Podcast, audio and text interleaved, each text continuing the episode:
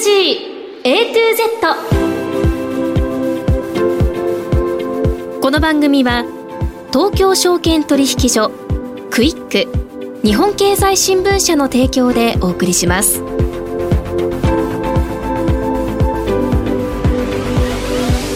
皆さんこんにちは、玉木葵です。はちがつようか月曜日のお昼、皆さんいかがお過ごしでしょうか。番組アンカーの滝口ゆりなさんが新型コロナウイルス感染のため、今週も私玉木葵が務めさせていただきます。よろしくお願いいたします。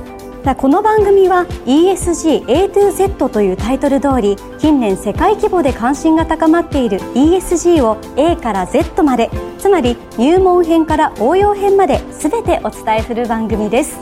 イーエスジー とは E エンバイオメント、環境、 S ソーシャル、社会、G ガバナンス、企業統治、このみっつの頭文字を取った略語で、企業が持続的な成長を目指すために必要とされている課題です。早速ですが本日のメニュー紹介です。最初のコーナーは イーエスジー 投資のツボ。毎週週替わりで イーエスジー 投資に関する情報をさまざまな角度からお届けします。今回はにかいめの登場、金融女子の鈴木真理子さんと大塚七海さん、ルバンさんに イーエスジー に力を入れている企業ごしゃの イーエスジー 関連レポートを読んだ率直な感想をお伺いします。もう一つのコーナーはピックアップ イーエスジー。 ここでは イーエスジー に積極的な企業の取り組みをご紹介します。今日は先週に引き続き、日本取引所グループサステナビリティ推進本部事務局長、三木誠さんです。それでは皆さん、じゅうにじさんじゅっぷんまでの短いお時間ではございますが、どうぞ最後までお付き合いください。人生ひゃくねん時代と言われる中、資産形成に関する議論や エスディージーズ、イーエスジー 投資の意識の高まりなど、金融リテラシーへの社会的な関心がかつてないほど高まっています。東京証券取引所、大阪取引所では、金融経済教育の新ブランド ジェーピーエックス マネブラボを新設。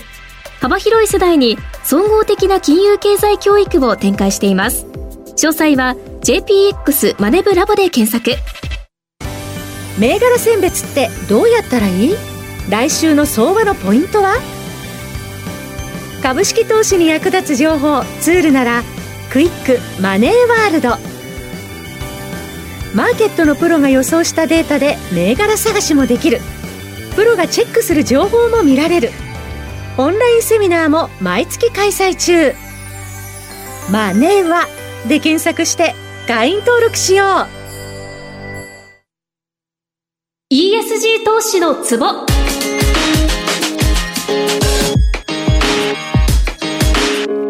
週替わりで イーエスジー 投資に関する情報をさまざまな角度からお届けします。今日はにかいめのご登場、金融女子の鈴木真理子さんと大塚七海さん、ルバンさんにお越しいただきました。よろしくお願いいたします。よろしくお願いします。さあ、今回金融女子の皆さんには日経 ビーピー 調査の イーエスジー ブランドランキング上位会社ご社の イーエスジー 関連レポートを事前に読んできていただきました。レポートを読んでいただいたのはトヨタ、ソニー、コカ・コーラ、花王、イオンのご社ですね。さあ、まずはこのご社のレポートを読んだ率直な感想をお聞かせいただけますでしょうか。はい、いや本当に難しかったですよね今回あとわからないことだらけだなとは思ったので、えー、ね、ななみさんどうでした今回？やっぱりボリュームがすごくて多いものだとよんひゃくページ以上あって、はい、全然読み切れないかなってちょっと心が折れそうになったこともありました、はいはい、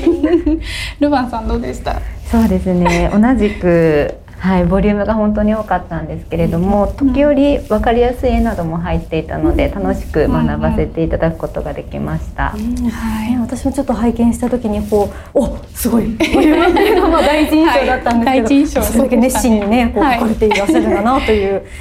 メージですね、はいはい、メンバーさんからもいくつか感想をあの預かってますので、はい、ちょっとご紹介できればと思うんですが、お願いします。よろしいですか、はい、まずあの資料の作り、まあ、難しいっていう声今ちょっとお伝えしたんですですけれども、やっぱりこうスマホで見る方が今回多くて、私たちもみんなスマホで見たかな、まあ、パソコンもでも見たんですけど、はい、やっぱりスマホで最初見たので、はい、やっぱり拡大とかをしないと、とある程度、まあ、文字も小さくてちょっと読みにくかったっていうところがあったんですが、はい、あの医者さんイオンさんの資料がですね、うん、結構スマホ、まあ、スマホ対応っていうわけじゃなかったんですけれども、うん、縦型のパンフレット形式になっていたので、うん、まあ、ちょっとこう斜め読みにはなっちゃうんだけれども、はい、えー、まあ、割と読みやすかったですっていうような感想がありました。あとはレポートを見ていて、えっと、トヨタさんのレポートなんですけれど、はい、あのここ数年で始めてみたレポートではなくって、うん、何十年も前から イーエスジー に取り組んでいるっていうことが分かるレポートだったっていうのが結構感想としてありましたね。はい、まあ、いろいろとあの盛りだくさんアンケートの結果というか来ているんですけれども、まあ、そんな率直な感想で。じゃあそれではここからは イーエスジー こう順番に興味深かった点について伺ってまいりたいと思います。じゃあまずは E、 環境に関する取り組みで魅力を感じた企業、こちらはやっぱり E の中だと花王さんがすごくこう取り組まれてらっしゃるなと感じまして、はい、というのも、ま、先ほどよんひゃくページほどあったっていう企業は花王さんなんですけれども、はい、でもその、はい、すごく多くて、でもただその分すごくこう イーエスジー に対する本気度っていうのが伺えて、であのやっぱりその環境っていうだけ の, その項目だけでもごじゅっページ以上そ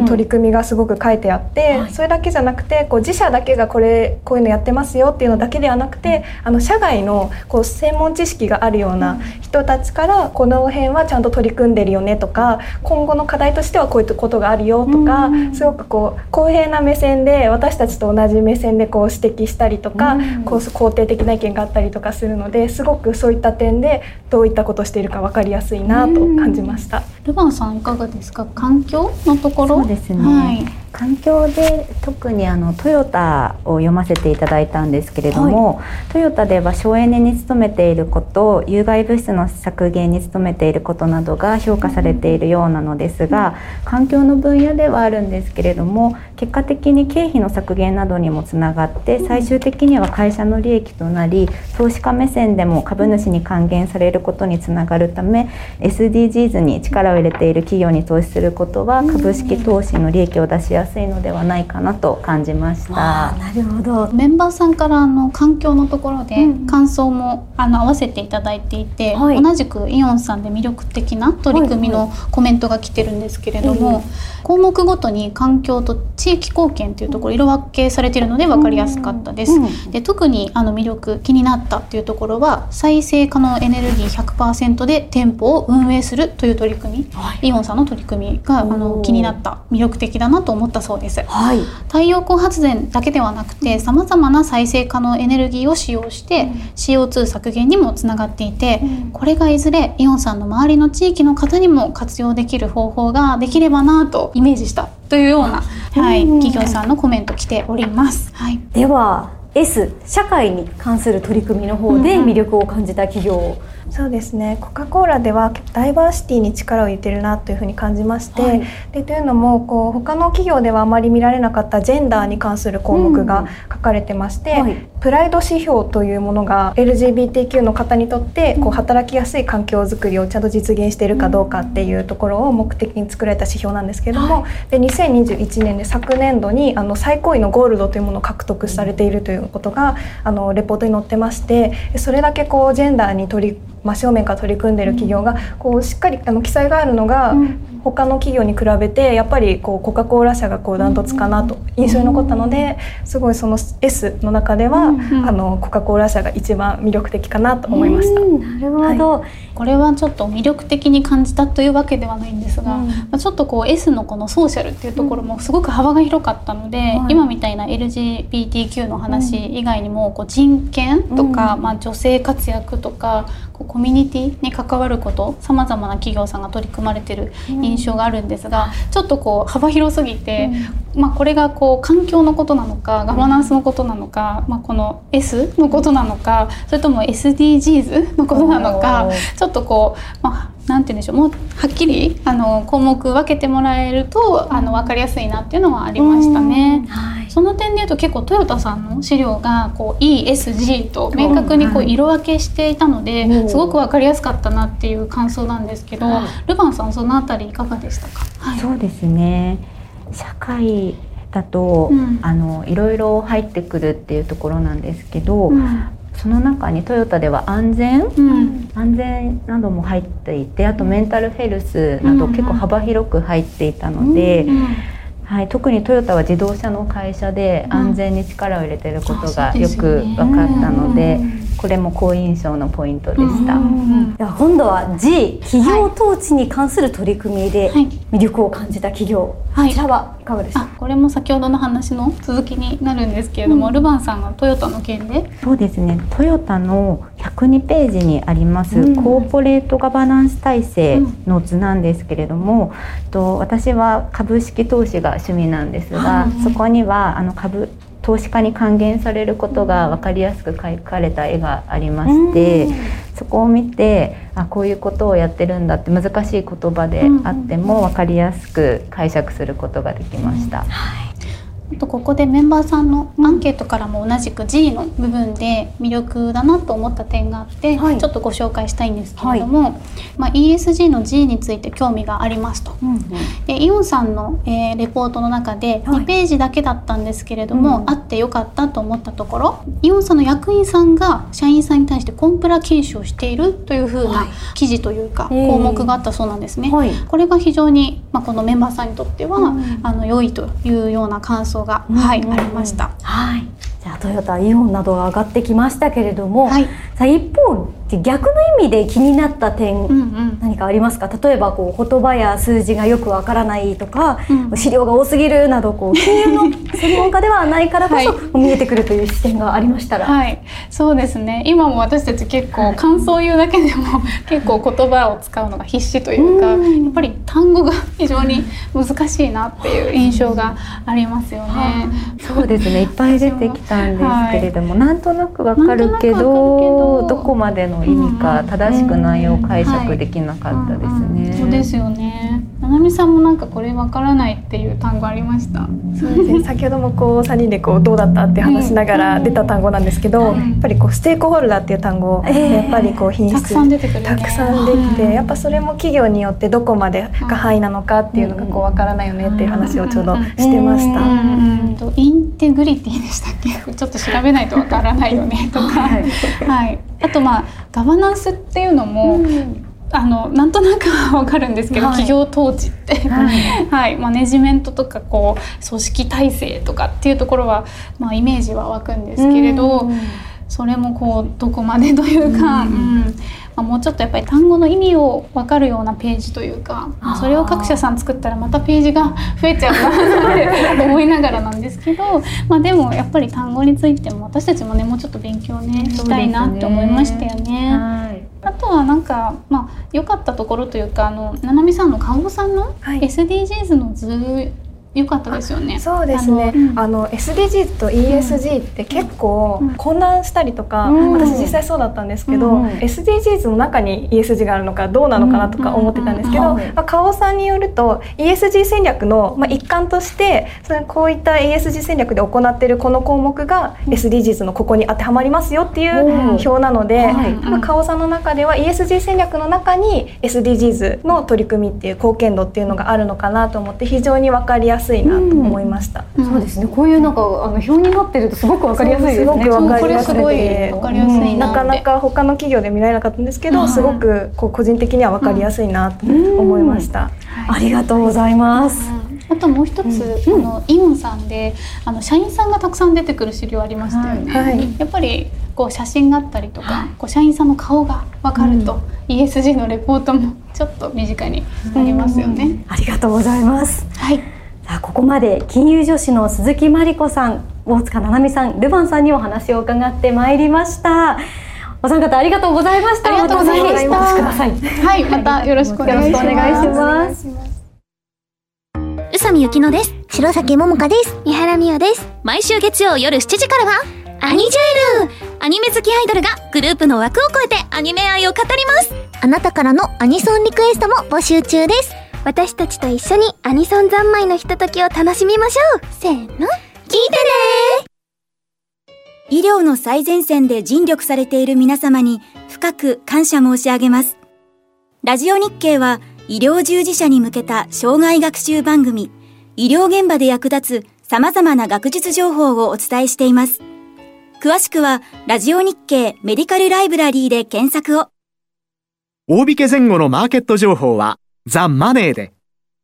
平日午後にじさんじゅっぷんからよじまで生放送でお送りしています。火曜夜はちじにじゅっぷん、バイク好き集まれライダーズ。バイク大好きステップ堀田がお送りするバイク一色の番組ライダーズピックアップ イーエスジー。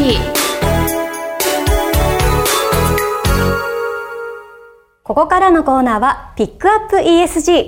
イーエスジー に積極的な企業の取り組みを詳しく伺ってまいります。今週は先週に引き続き日本取引所グループサステナビリティ推進本部事務局長三木誠さんです。三木さん、よろしくお願いいたします。どうぞよろしくお願いいたします。前回は日本取引所グループが日本でのこの イーエスジー 投資普及のために行っている取り組みをいろいろと伺ってまいりました。今回も様々な取り組みについて伺ってまいります。イーエスジー においては女性の活躍や健康経営を推進することが大切な要素とされています。日本取引所グループ自身もダイバーシティの推進に力を入れていらっしゃいますよね。はい、当社は持続的な企業価値の向上を図るための最も重要な資源の一つとして人材を位置づけています。はい、多様なバックグラウンドを持つ社員一人一人がその能力を最大限発揮できる環境を整備しています。仕事と育児、介護との両立が必要となる社員を対象とした制度は拡充されておりですね、柔軟な働き方が可能となるような制度、フレックスタイム制度とか、うん、あの在宅勤務制度、こちらを整備しています。うん、コロナ前からも在宅勤務制度を先進的に導入しておりまして、私もですね、あの積極的に活用させていただいてます。えー、そうだったんですね。はい。あの能力ある人材を、えー、適正に中核人材に登用していくということで、うん、まあ、生産性の向上、新しい価値の創出、強固な組織基盤の構築を目指しておりまして、うん、えー、実際社内にいるとそのように、まあ、手厚く、えー、やっていただいているなというのを感じるところです。うん、さあ、今年のしがつにこうクリーンな化石燃料として知られる エルエヌジー 液化天然ガス先物が上場しましたよね。はい、エネルギー総合取引所でもあるですね、トコムの、えー、我々のこの日本取引所グループの、まあ、子会社の一つなんですが、はい、こちらの期待を一身に背負ったですね、新商品となっています。はい、で、昨今の環境変化によりまして エルエヌジー の価格ですね、これ実は大きく動いているんですけれども、えーまあ、ちょうどいい時期にですね、新商品をご提供できたんじゃないかなというふうにあの分析しています。で、具体的にはまあ価格がわーっと上がったりするんで、うん、まずはヘッジツールとしてもご利用いただけるのかなと思っておりますし、うん、何よりあの個人投資家の方にもですね、あのこちら取引いただける商品なので、ぜひあのご興味ある方、一度まあ自分の投資商品の一つとしてご検討いただければなというふうに思っています。温室効果ガスなんですけれども、こちら突然いきなりゼロにはできなくてですね、まあこのグローバルな世の中徐々に減らしていくっていうことがあの重要になっているんですが、そのためにもですね、こういった比較的に二酸化炭素を出さない商品、あの難しい言葉で言うとトランジションなんていう言い方もするんですけれども、うん、はい、徐々に減らしていく商品、技術、こういったものの利便性がですね、向上する必要があるなと、利便性が向上したらいいなというふうに思っていて、えこういった エルエヌジー の取引を活性化することで、うん、そういったことの一助にもなるんじゃないかなと思っています。うん、はい。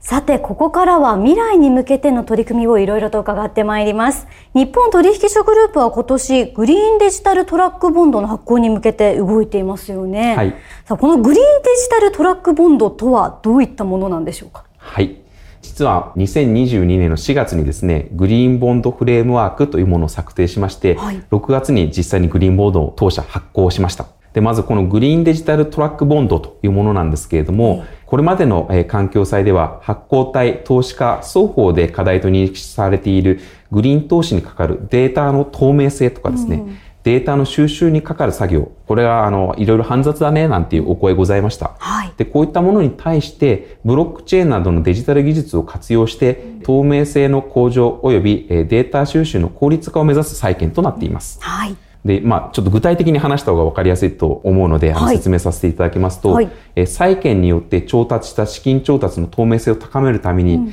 例えばまあ太陽光発電設備とかですね、うん、えこういったものを作るためにその資金を欲しいので債券発行させてくださいって話になるんですが、うんうん、実際には電気がどれぐらい使われているか、で、それによって シーオーツー がどの程度削減されているかというものに計算してですね、はい、こちらをまあ自動的に算出して配信する仕組みをあの構築しています。こうしたデジタル技術を活用することで、投資家がいつでも外部からモニタリングできる仕組みを構築して、あの透明性を高めていっていると。年次のレポーティングだけではないと高い透明性が確保できるかなと思っています。ああ、そうなんですね。その他日本取引所グループではこの近々 イーエスジー の投資情報を集約したプラットフォームを立ち上げるそうですよね。はい、これまでですね発行体、評価機関、えー、証券会社などですね、はいえーのまあ、ウェブサイトそれぞれあるんですけれども、うんうん、どこかには必ず載っている情報ではあるんですけれども、はい、ややもうすると点在していてですね、まあ、ちょっと探しづらい状態に今実は日本はありました。それをですね、一元的に集約できたのが最大のメリットかなと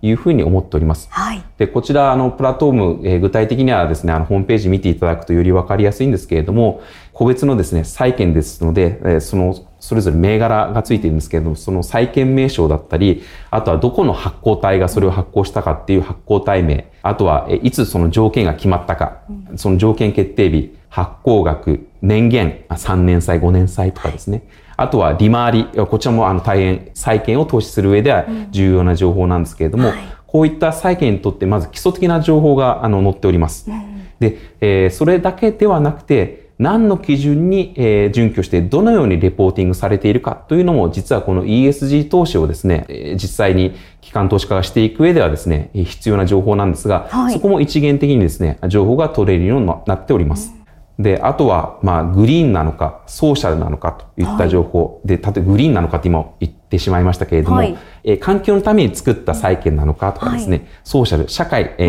ー、の観点で作った債券なのかと。うん、で、このあたりですね、あの、より詳細なご説明、ちょっと今時間の関係でできないんですけれども、はい、あの、ご興味があれば、あの、イーエスジー ナレッジハブという先週、えー、ご案内した、えー、ウェブサイトありますけれども、はい、そこに動画があるので、うん、ご興味ある方は見ていただければなと思うんですが、はい、あとはその他にですね、えー、フレームワークと呼ばれる発行体がどのような イーエスジー 戦略に基づいて発行しようとしているか。これはあの通常ですね、自社のウェブサイトのどっかにありますよって話なんですが、はい、あの私も実際、あの、いろいろ見ようとしているんですけれども、えー、この情報とかが実は見つけづらくてですね、で、あの、ちょっと自画自賛になっちゃうんですけれども、はい、我々がこの、えー、立ち上げたプラットフォームを見ると、うん、あの、もうワンクリックでいけるので、あの、ぜひ皆さんにもですね、こういったものの、えー、プラットフォームの使い勝手の良さ、うん、あの、体験していただければなと思います。で、その他ですね、あの、はい、外部評価機関による評価情報なんかも、この イーエスジー サイトっていうのはございまして、うん、そちらも、あの、一元的に見れるようにしております。はい、これも、あの、評価機関のページに行けばあったりはするんですけれども、同じ、えー、一行にあるとですね、まあ、クリックしてワンクリックであの見つけられるっていうのは大変いいんじゃないかなというふうに思っております。やっぱ検索するときにこうややこしいっていうところがまたちょっとフラストレーションだったりもするので、はい、そういうのが簡単にできるとすごくありがたいですよね。はいはい、まあ、なんで取引所がこんなことやるのかなんて話があってですね、はい、その、まあ、一元的に見られるっていうのが、うん、利便性向上が、あ、に資するからなんて話はさせていただいています。うん、はい。はい。で、そもそもですね、今ちょっと取引所がなんでって話が出ましたけれども、えー、実はあのグローバルに見ますと、うんえー、ロンドンとかルクセンブルクはこういった イーエスジー 債情報プラットフォームというものがあります。はい、な, なんで、あの、まあ、日本でもあると便利だなということで、取引所さんがやってくれると助かるななんてお声があったので、うん、ニーズがあったので、えー、やらせていただこうかなと思ってやりました。じゃあなんで今までやってなかったのかって話なんですけれども、えー、ちょっと難しい話になっちゃうんですけれども、はい、日本以外のですね、ロンドンとかルクセンブルクっていうのは、うん、上場している イーエスジー 債、これがあの一般的なんですね。はい、で、上場しているってことは、まあ取引所に上場しているので、取引所が責任を持って情報も集められるし、うん、それに基づいて必要な情報を配信できるんですけれども、うんちょっと日本はですね、商慣公上、まあ、公募っていうのはしているんですけれども、はい、取引所には上場しないよと。まあ、なぜならば普通債券ってあの、一回買ったら持ちきりであんまり、一回持ったものをですね、うん、あの、他の第三者に売るってことをしないので、うんうん、まあ、実はあの、上場するニーズがあんまりなくてですね。で、まあ、あの、上場してくださいっていう思いも取引所ではあるんですが、はい、まあ、そういったことよりも、まあ、上場していないにもかかわらず、うん、こういった情報を、まあ、誰かが一元的に情報を集めて、それを配信すると、日本全体としてはですね、うんすごい利便性が向上するなと、いろいろな作業が効率ができるなという思いがありまして、はい、そういった意見も強く出たものですから、うん、じゃあここはちょっとあの今 イーエスジー をですねいろいろ普及させていく、拡大させていく黎明期でございますので、うん、なんとかこの日本のお役に立ちたいなというふうに思いがありですね、やらせていただいたなんてそんな背景がございます。でですね、えー、まあプラットフォーム実はこちらが稼働することで、はい、えー、どのようにグリーンなのかと、うん、どんな観点でグリーンなのかっていうことや、本当にグリーンに使われているか、うん、例えばあの太陽光に使ったとすると、うん、まずは本当に太陽光に使ったのか、で、はい、それがちゃんと発電しているのかとかですね、うん、えー、そういったことを見ていくってことも機関投資家とか実は大切だねと思っていて、はい、あのチェックしているんですね、うん、でそのチェックもいろいろあのこの情報が点在していると大変で、そんな観点からもこちらのプラットフォーム使っていただければなというふうに思っているんですけれども、はい、例えばまあ評価書へのリーチが し, しやすくなったり、うん、どのように使っているか、定期的的にこういった風に使いました。で、今こんな状況ですなんて発行体が開示しているんですけれども、うん、そういったものが一覧で見れることによって、あ、日本の市場のグリーンボンドとかそういうものは本当にグリーンに使われているんだねっていう、うん、まあ証明にもなる。はい、まあちょっと難しい言葉では認証なんて言い方もするんですけれども、えー、そういった認証についてもですね、より次元が上がってくるんじゃないか、うん、そんな話もさせていただいていて、今回プラットフォームを立ち上げました。あ、そうだったんですね、はい、えでは最後にこの放送を聞いていらっしゃる方々に日本取引所グループとして伝えたいことは何かございますか？はい、まあ、せっかく何かの機会でですね、うん、出会いがあって今回この イーエスジー について、えー、いろいろ話させていただいたので、はい、えー、イーエスジー にご興味が少し出た方はですね、うん、ぜひ イーエスジー 投資について具体的に考えていただくということで、うん、あとはまあタイミングはあの各々のタイミングがあるとは思うんですけれども、はい、ぜひあのまずは少額でもいいので、うん、えー、何らかの形で イーエスジー 商品に触れていただいて、うん、イーエスジー に貢献するサステナブルな社会の、えー、自分も少しあの貢献しだしているなということで、うん、ご投資を検討していただくとですね、より身近に イーエスジー が感じられるんじゃないかなというふうに思います。そうですね。地球の未来のために自分も何か参加してるってなると、はい、なんかそれだけで生きてる意味があるなっていうことになりますよね。うん、はい、実際投資をするっていうことのですね、意味合いも自分自身の中で変わってくると思うので、うん、ぜひご考慮いただければと思います。はい。ここまでにかいにわたり日本取引所グループ自身の イーエスジー に関わる取り組みや イーエスジー 投資普及に向けた取り組みを伺ってまいりました。今日は日本取引所グループサステナビリティ推進本部事務局長三木誠さんにお話を伺いました。三木さん、に週にわたりありがとうございました。ありがとうございました。数字やファクトで語ると相手の納得度も全然違う。取引先との会話も会議での発言も変わってくる。会話の引き出しも増える。だから私は日経電子版。通勤や休憩時間などの隙間時間で市場や競合の動きを効率的にチェック。マネーの仕組みも一から学べる。日経電子版はビジネスパーソンが選ぶ成長につながるニュースメディアナンバーワン。さらに有料ニュースアプリ利用者数も断然ナンバーワン。ただいま、初回無料体験実施中。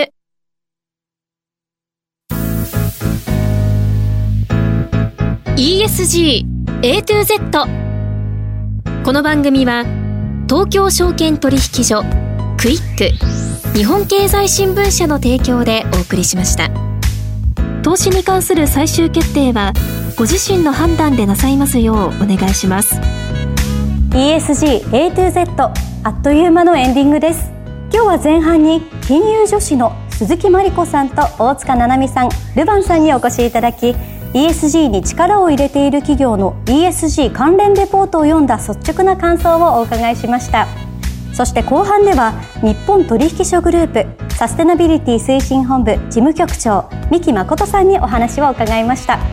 さあ、ここでお知らせです。この番組のスタートを記念して環境配慮や兜町に関連のあるグッズなどが合計ひゃくめいさまに当たるリスナープレゼントを実施中です。詳しくはラジオ日経の番組ホームページをご覧ください。今日の放送は皆さんの投資の参考になりましたでしょうか？私も大変勉強になりました。ここまでは玉木葵がお伝えしました。皆さんありがとうございました。